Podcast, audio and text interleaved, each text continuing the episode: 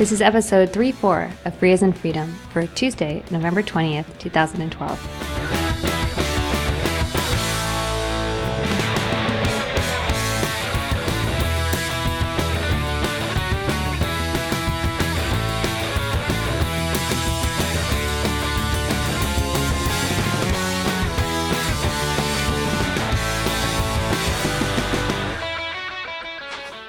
I'm Karen Sandler. And I'm Bradley Kuhn. This is Free as in Freedom.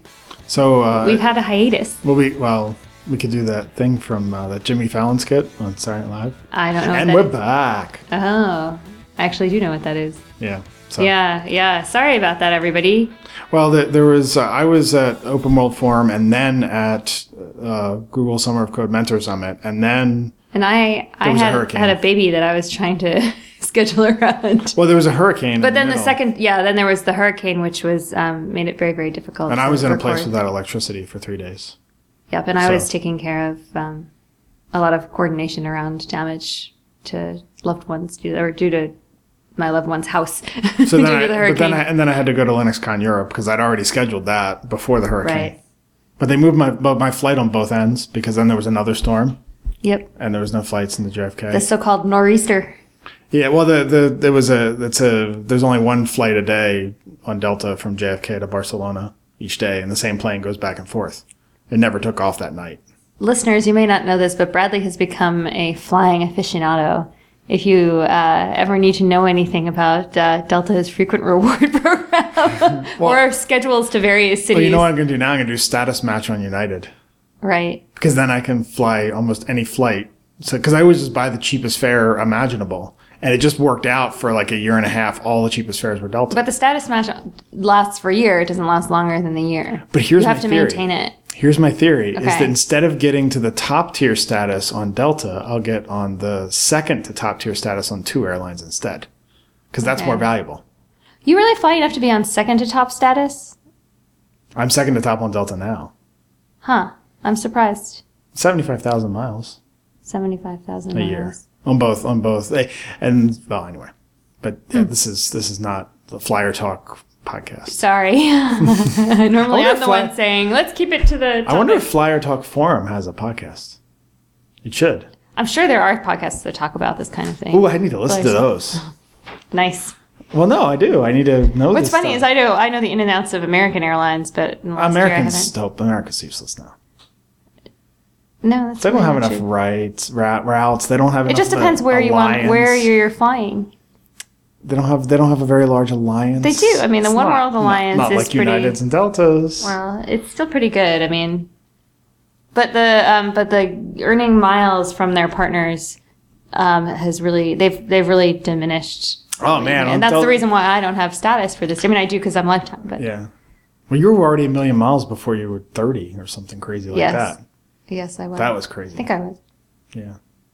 Well, So have you ever flown those airlines in Brazil, the local airlines? I'm afraid. Oh, yeah, of course. I'm kind of afraid because they have I don't really remember bad actually what they were called, but I, I I flew them a lot. There's yeah, a of lot them. of my miles were from my my flights to Brazil. But there's three of them, three local airlines in Brazil, and they're all they all have really horrible safety records. So I'm I'm, Okay. af- I'm afraid to go to. This I'm, is why I'm, I'm afraid to go you to off FISL. because, Okay. as you pointed out, this is not a frequent. But it was free software related because they've invited me to FISL next year, and I'm really afraid of their. I I mean, I don't mean to insult the Brazilians, but their the Brazilian airlines have really bad safety records. It's a it's just facts, and so I'm afraid to go to Brazil for this reason. But that statistic, as compared with other activities that you engage in, is still suitably risky. That's true. That's true. Well, I don't really drive that much, so there's not that. But compared do to other drive airlines, sometimes. but compared to and do you think that every time that you get into a car? absolutely? Right, I think because I'm you're going to talking die about- every time I get in a car. Actually, But you still do it.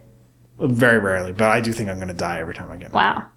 Wow. I mean, yeah. I mean, the, most people in the United States die from Is auto the statistic accidents. more than Not most people, but the, is the statistic for um, for a death from one of those um, airline crashes greater than uh, is the risk is is it is it one in ten thousand? Well, I, I don't know because it because it's really hard to get. Stu- well, you'd have to do statistics on how many. The statistics I found on airlines is all focused around number of flights, not miles. So you have to do it by miles travel or something. Time in the air, I think, is the best way to do it. Okay. Because all I'm saying is that one in ten thousand is the statistic is the statistic for um, people getting hit by injured by um, buses in New York City. But that's because people jaywalk. I don't jaywalk. Well, I'm not sure that that's the case. I'm a much, I'm a much more careful street crosser than most people. Substantially more. Well, But, anyway, but speaking of safety, speaking of safety and our health, yeah, Yeah, we wanted to. Um, I, I wanted to do a little update on the um, medical devices thing because um, not too long ago, I should figure out the date. Actually, um, so it was in October, um, but I'm a little behind everything because of um, uh, being. I was going to say out on maternity leave, but I'm not like out for my life on maternity leave. um, but uh, you're going to be a mother indefinitely now, so That's you, true. You'll have to be on maternity leave forever. not on maternity leave. I, maybe maternity leave then becomes a leave from maternity. In any event, um, which I'm not looking for, um, but uh, uh, there's this guy named Barnaby Jack who we referred to when we talked about the um, insulin pumps because he's the one who um, who demonstrated that the um, insulin pumps um, could be maliciously hacked um, and deliver fatal doses. So, if for those of you who um, who haven't been listening to our show, I think most most of our listeners know that um, I have a heart condition, and um, the quick summary is that um, I'm at a very high risk for suddenly dying. So I have a um, pacemaker defibrillator implanted, and um, when I considered getting one, I did a lot of research as to the uh, safety of the software on these devices, and I learned that they're not. Um, the the FDA doesn't review the software um, on these devices, and you know none of the medical device companies would allow me to take a look at the at the code that that they wanted to implant into my body. And for those of you that want a longer description than that, uh, we'll link to the episode where Karen gives her talk on this in the show notes, so you can go get Great. a longer summary than that if you, or longer explanation than that for for this if you want. So the software on these medical devices is a is a is a major interest of mine. And um, uh, anyway, so the, the really latest thing is this guy, the same guy, Barnaby Jack, has uh, has reverse engineered a transmitter that can basically um, make uh, make pacemakers within a thirty foot uh, radius shock people fatally and also uh, rewrite their firmware. So basically, in um, I, I'm actually not sure which model he used, um, but um, although I should I should look it up. But there's there's no uh, security measures on these devices. They're constantly broadcasting wirelessly, and um, there's no encryption.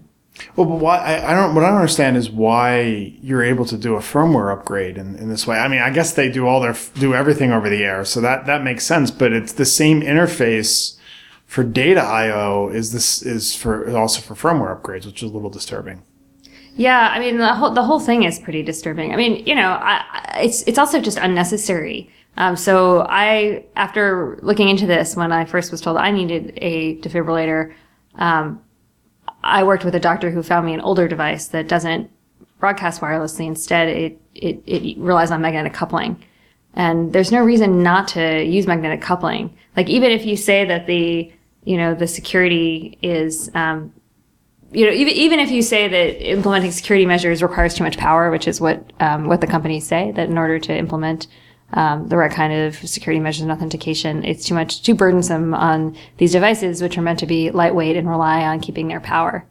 Um, so even even if you say that, there's no reason not to necessarily go with something like magnetic coupling. Now it means that it's a little bit harder to do things like um, you know use home devices that con- consistently monitor you. Um, but for most people, that's not really necessary. Um, for me, for example, I, there, I only have my dev- device interrogated is the term I use. I only have my device interrogated once every four to six months, and I've only had it um, had the changing set or something changed only like three or four times. And in that event, you need the close attention of a doctor and technician anyway. So, you know, having to have the they call the the um, device that um, the other part of the magnetic coupling device the programmer. Um, having a programmer that you have to put right next to the device isn't isn't burdensome at all. So I, you know, this is one of those instances where older technology to me is an improvement. But in any event, that doesn't necessarily, you know, that doesn't speak to the, the fact that even if, you know, all the devices didn't have this wireless component to them, they still wouldn't be, um, be safe in my view because the software is not, um, auditable. And given that we've just had an election, this is a very similar issue to the voting uh, device issue, where where the the public, in, in this in your case, it's a public health, and in the other case, it's the public's uh, business in some sense that there's no even uh, scrutiny done by the public on any of the source code for any of these kinds of devices. Yeah, one of the things that I sort of try to underscore in my um, my talks about this is that you know this is my heart device is is sort of like a, a cartoonish example of many ways in which we rely critically on our software. So my device is literally hooked up to my heart, but we rely on so many other pieces of software for so many, you know, society critical functions and voting machines is one. The stock market is another, you know, all that software that runs our stock market and it's had obvious problems. Um, well, and there's, I, would be more concerned about things like uh, switching gear and other types of uh, public uh, transit related devices, which I would presume the older equipment is probably mechanical and the newer equipment is probably software controlled. Yeah. Yeah. I mean, there's a lot that's, that's sort of life critical like that. Um, but there's also a lot that's society critical. And I like talking about medical devices because it makes it really easy for ordinary people to understand how a software bug, you know, could affect your life. Yeah, I, I think the, the, the one of the things I've been thinking about lately is the difficulty in programming, and part of that is it's related to this that, that it's very difficult to, to write software and know it's been tested and so forth, and and I think as an industry, software developers have gotten used to this idea to some extent, uh, and it's re- it's related to it's it's only tangentially related to free software. But the thing is, is that it's it's difficult to get software correct, uh, and prove it proving it correct is actually very difficult, and that's been mathematically shown.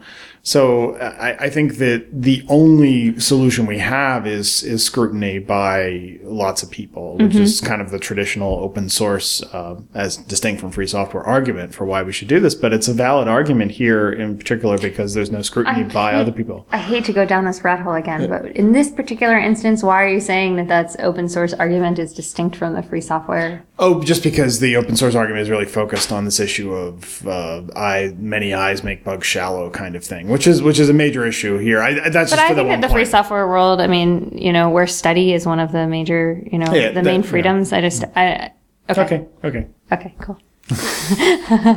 so I, I, but I but I think that that so, so has, has, there been, I mean, this is now a month ago because we, we weren't around uh, to record a show about it. Has there been any reaction from, from anyone? I mean, there were, I heard, I heard, I think it made NPR and other types of, mm-hmm. um, of mainstream press, but has there I been any reaction? Not in the same way that you would expect it to. And this is the thing that's floored me about this entire issue is that so many people don't know about it. And being in the hospital so recently as I was and having to deal with doctors, cardiologists, and electrophysiologists, I was amazed at how none of those people had heard about this. None of the electrophysiologists had heard about this. I, I couldn't believe it. Um, actually, not about this because this hadn't not, come not out yet. New issue. This, this issue hadn't come out yet, but um, but but it, or heard that it was the, an issue part, at all. The parts of the mainstream press that covered this have already covered some aspects of this um, of this story. Mm-hmm. So this was the same press outlets doing sort of similar levels of um, of attention on it, and the electrophysiologists, so the guys who are programming these devices, um, you know, setting them and um, recommending and, and, implanting them, um, they weren't aware that these devices fail, and they weren't aware that they were vulnerable. It was amazing.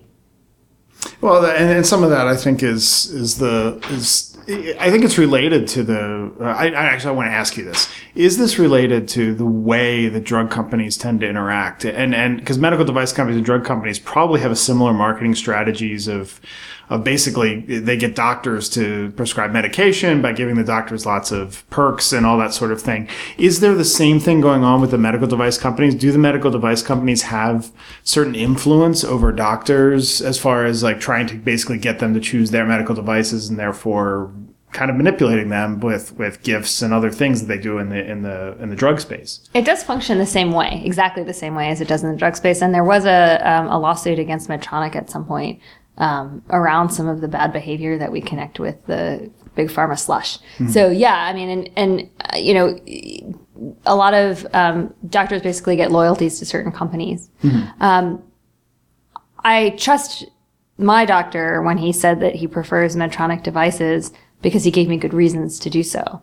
Um, and I, I trust his. Well, yeah, and I'm, I mean, I'm loyal to, to Delta, as we were just talking about, loyal to Delta in a certain sense because I have. well, sta- that's not really status, but- comparable but- because but, it's, he's yeah, not he's yeah. not loyal because he he gets some benefit. That's what we're worried Yeah, about. right, exactly. Right. He's loyal because he finds that he believes that when Medtronic has a problem, they come forward faster and Mm. contact doctors than the other than um, Guidant. or- Right, but the reason I was making the analogy is A, because we happen to talk about it in this episode, and B, because I, I don't know if getting a, I, I I'm not, I don't think getting a benefit, like I don't, I don't, I pick the cheapest flight uh, that's on a major airline regardless, because Conservancy's travel policy says I have to, no matter what, even if I have status. I think I wrote that policy. It does let well, you you choose another. Um, yeah, no, you, you didn't made write that went- policy, no. Oh, you didn't base it on the one that I wrote? I thought you don't had think so, because I no. thought I reviewed it. Okay. You reviewed it, but yeah, I don't think, Uh. yeah. I don't think it's the one, because because yours had the nonstop thing in it, which is not there. Mine said that you could um, you could upgrade, um, or you you could you could take a different flight, but you just have to pay the difference. Yeah, I mean that's I think I, yeah I think well yeah, I think the reimburse it's just the reimburse amount is whatever within hundred dollars of the lowest available fare. But the point is is that the safety records are basically the same and all those other sorts of things, right? So I I'm favoring Delta when it's the cheapest and the safety record, and I'm getting some benefit because it happens to be the case that Delta's there, and I have a certain amount of loyalty. And I, I think that if You if a like doctor the, has a the perks of Right, your membership, course. and that really does sway you. Whereas I I don't think that I think that I truly believe that my doctor thinks that Medtronic makes better devices. right, yeah, that's true. They're not entirely comparable, and the ways that the companies behave, you know, their service plans are, are not necessarily Mm-hmm. sure comparable enough, either. I think the other medical device companies are probably fine in the end, you know, and they're all probably pretty comparable. None of them publish their source code. None. I would have gotten a different company's device if one of them had let me review the source code, um, but none of them would. yeah. Not Well, Delta has not let me review the source code of their entertainment system, which is GPL. Yeah. Now the I, I I wonder every time I fly on Delta if if uh, if having Linux reboot in front of me is distribution, and uh, I think it's public performance, but not distribution. And if public performance meant anything for software, I don't think I've received distribution of Delta's entertainment system. But I've seen it You reboot know, many times. They might revoke your status if you try to sue them. Yeah, maybe. But I, I I don't know if I have a cause of action. Because Although there I've was to make this the, the frequent flyer outcast of uh, Yeah. see there was a lawsuit about uh, I think it was American Airlines had like a lifetime uh, first class like unlimited flying program. uh, and uh, and they started trying to revoke it, and the um, the people who bought into it sued. It's really interesting. So, do you get any sort of benefits from Medtronics for picking their device?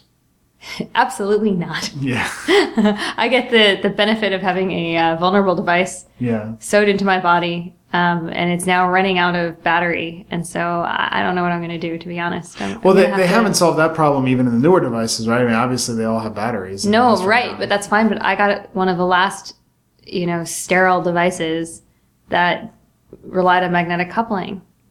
So So, will they try to replace your device with one that's? it's not like the battery is swap. You know, you can just swap out the battery. You haven't get a new device. Oh, new- I understand. Okay, so so it's not like runs they can't they can't open you up and just put a new battery. No, and that's why some of these vulnerabilities are so insidious. Um, because even something that seems fairly innocuous, like um, the device is vulnerable and therefore people can fiddle with it and put it into test mode or do things like that. It sounds like it's not that dangerous, but doing those, doing anything with the device can uh, even just, you know, authenticating, I mean, just anything with it will run down its battery.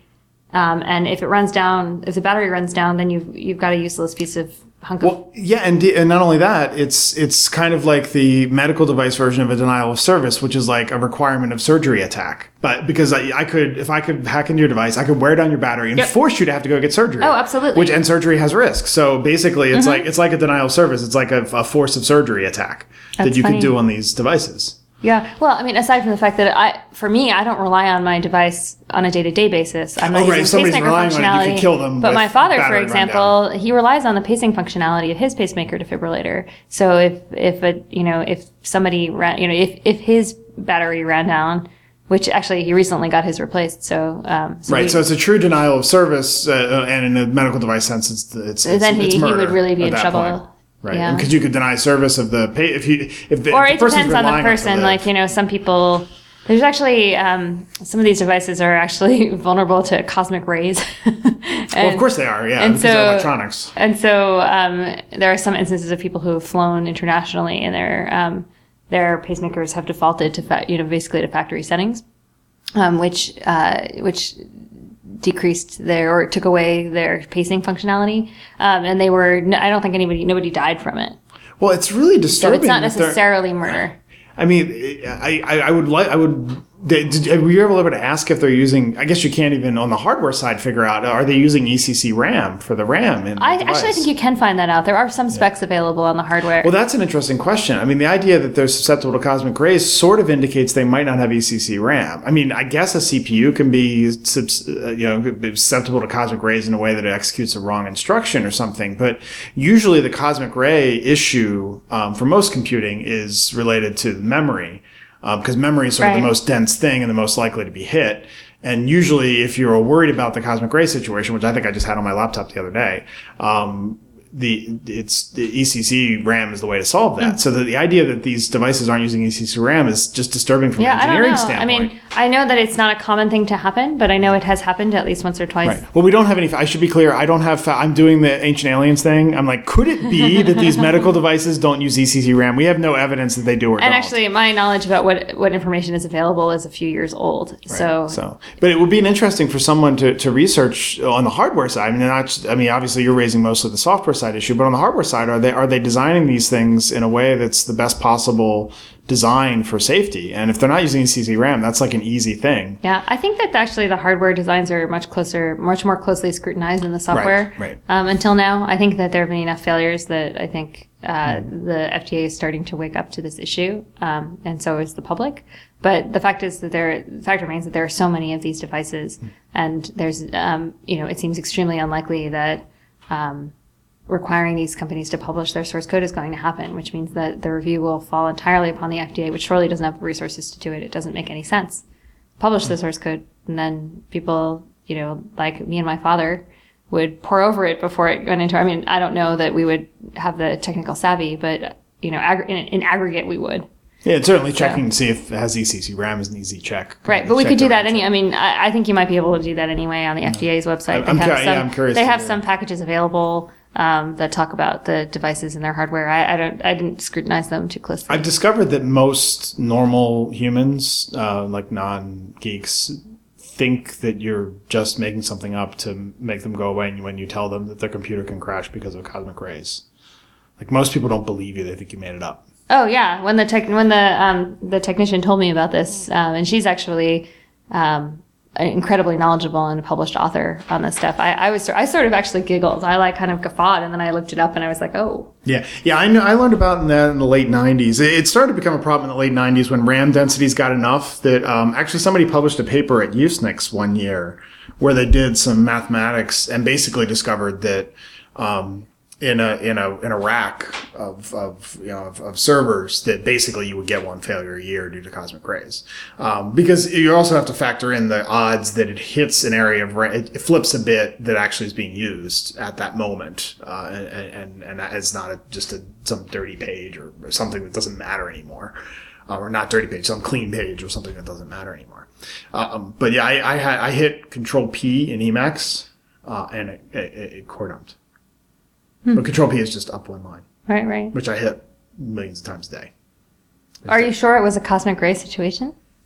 It's either it's either cosmic rays or some other f- hardware failure, right? It's- It's clearly a hardware. That's problem. the problem with the cosmic It's ray situation is that it's probably hard to verify that that's what's happening. But the fact that I haven't had any other um, seg faults of uh, we, th- there's a moment when your hardware starts to fail where you you can get a lot of random seg faults. Um, the fact that I had one and I haven't had any others and and and it, everything's been fine on the same laptop with the same components, that's an indication it might be cosmic ray. Because if it was actually hardware failure, it probably would be I, I would have experienced in the last week more weird seg faults or something like that. So at the same time, I just realized we got off topic again. Um, on the same topic again, I, I, I don't think I mentioned um, Hugo Campos on the last any of the previous shows where we talked about the medical devices stuff. Who's that? Did we or no? Okay, so no. I don't know who that is. Um, uh, well, he's a guy who um, who has my same heart condition, and is an advocate for um, on these these devices and for openness. But um, but he is advocating for access to the data on these devices because he makes the like sort of the other side of the coin argument that um, you know yes the you know I, I'm saying sort of I'm talking about software safety and saying that um, you know I would like to see the, the source code on these devices. And he's saying, well, these devices are collecting all this data about me and I don't have access to it. Um, and it's about my body and it's about my life. And, you know, why won't these medical device, and I have no choice. And why won't these medical device companies release this information to me? And so it's been very interesting. And he's also started, you know, he's, he's given talks, you know, in the same formats that I've given. And we, we recently became aware of each other because we're sort of advocating for similar things. And he also is, you know, a young person who has, HCM and now had to get a, a, defibrillator implanted. So it's been really interesting to talk to him about it. Um, so I wanted to sort of give him a plug too. Yeah. That, that medical device or just medical data issue in general is problematic. You're allowed to get your own medical records, but sometimes very hard to get them. Mm-hmm. And that's true even with just your lab tests and so forth. I, have been worked very hard to collect my medical records. And yeah, in many too. places that they, they give you a hard time about giving you, um, some copy of, of, of, medical imaging. Like I had a hard time get. I broke my ankle a year and a half ago. I had a hard time getting every X-ray. I actually had to, to do a lot of work to get every X-ray to keep. I find you have to do a lot of work, but it doesn't. I never. I've never met any re- resistance. It's always been like, oh, that's a pain. You really want that? Why? Hmm. You know, and then I sort of say, oh, because, you know, first of all, how cool is it for me to have a DVD of my heart, you know, with all the different, you know, the imaging and whatever, blah, blah, blah and they're sort of like, oh, okay, that's weird. Um, and then sometimes I sort of say, well, it's good to have because if in the future things change, it would be useful to have a copy. And they say, oh, that sounds smart. But it takes a while, and then they only want to give you what they think is the minimum that they can give you to satisfy your request. Yeah, yeah.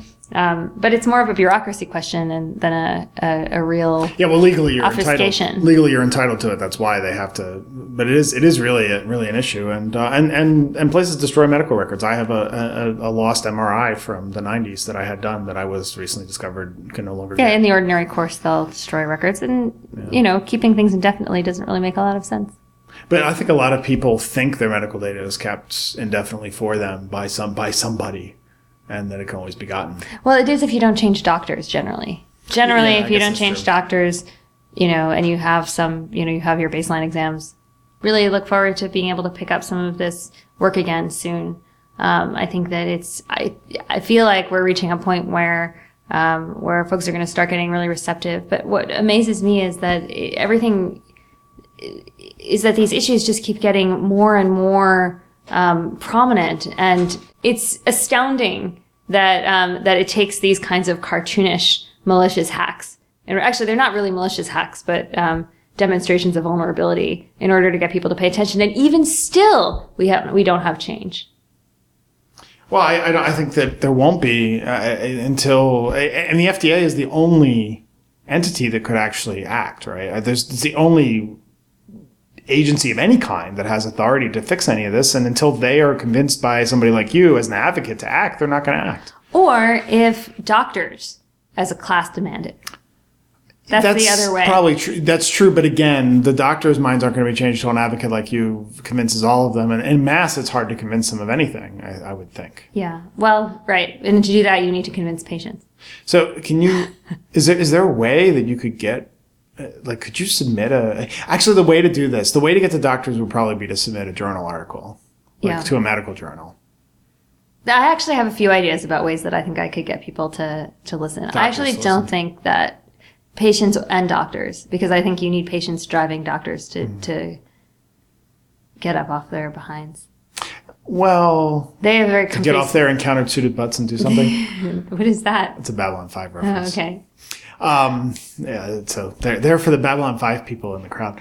Um, don't watch Babylon Five. It's not. Oh, it's not, okay. it's not worth it. I was wondering. Yeah, but I watched it. Obviously, that was a reference. But I think that doctors would change their minds if somebody in the medical world published a paper. Yeah, I have a few different ideas, but I don't want to. I mean, and the Therac 25 thing, got addressed because some people died. So somebody actually has to die from this, probably. I mean, that's that's I know that sounds so macabre and so. Well, that's why this this this this sort of like demonstration that Barnaby Jack did is the is the furthest you can go.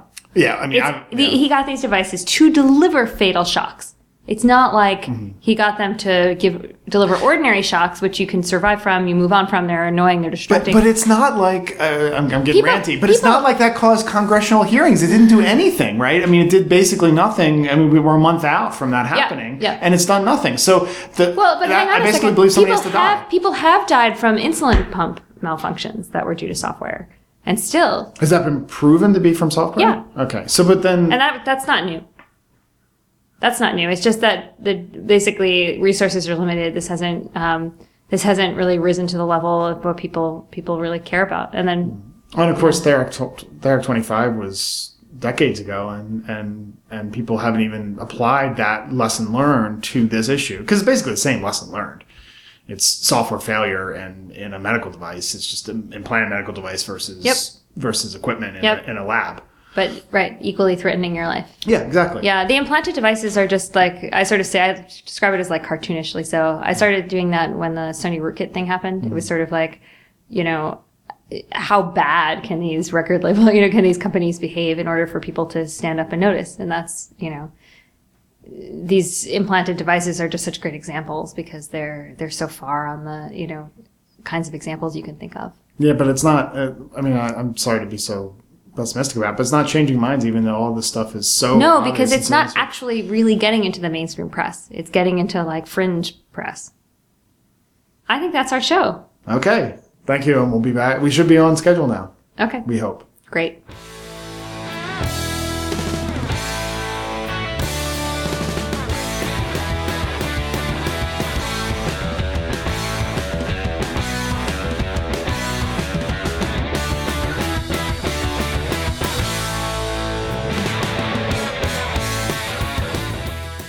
As in Freedom is produced by Dan Lynch of Pod Factory and can be found at podfactory.org. Thanks to Mike Tarantino for our theme music. This episode of Free as in Freedom is licensed under the Creative Commons Attribution Share Alike 3.0 United States license. You can follow Free as in Freedom, Bradley, and Karen on Identica, and also read Bradley's and Karen's blogs. Links can be found on the Free as in Freedom website, faif.us. That's F-A-I-F dot us.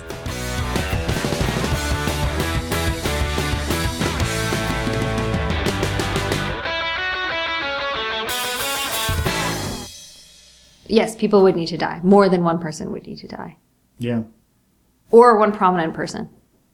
Yeah, like Dick Cheney or something like that. Who has one of these things? But he's got a different. I, I actually he's got a different device. Wow. We've already I've already I think made this joke on here. He's got Yeah. a, a device that pumps. Sorry, uh, the, Dick Cheney sounds like the penguin from the original Batman movies. He does. Sorry. D- does Dick Cheney or does Dick Cheney not sound like the penguin from Dan, played by Danny DeVito? he kind of looks like him. I agree with that too, but but I mean, I think he, yeah, I mean, I think he sounds like the penguin, In any event, his device is rarer. Um, and he also literally talks out of the side of his mouth. He does, he does. He, only opens half his mouth. so now I have to find some recording of Dick Cheney to play. I, I don't know if I can do that. I can't commit to that. I think you should. It's a lot of work. I find some really good. Are we still of record? We're still recording. We're still recording. So hey everybody. and that's our show.